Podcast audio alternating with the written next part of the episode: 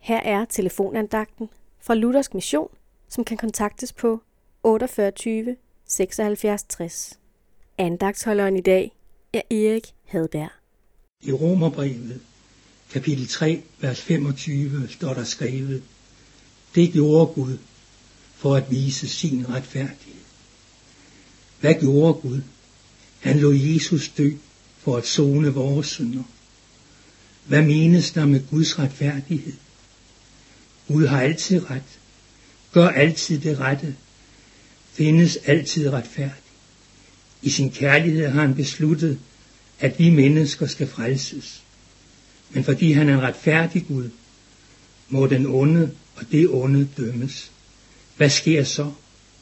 Guds dom sker gennem den lidende kærlighed, der i samme handling og på samme tid forkynder to ting. At synd dømmes og at syndere frelses. Derfor døde Jesus på Golgatas kors. Hvordan kan det blive til frelse for os? Gennem det, der skete ved Jesu død og opstandelse, bliver det muligt for Gud at nå os.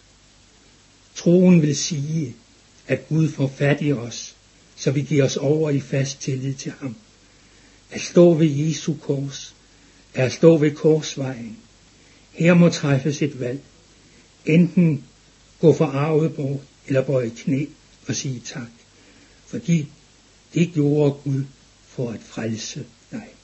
Må Gud velsigne dig. Amen.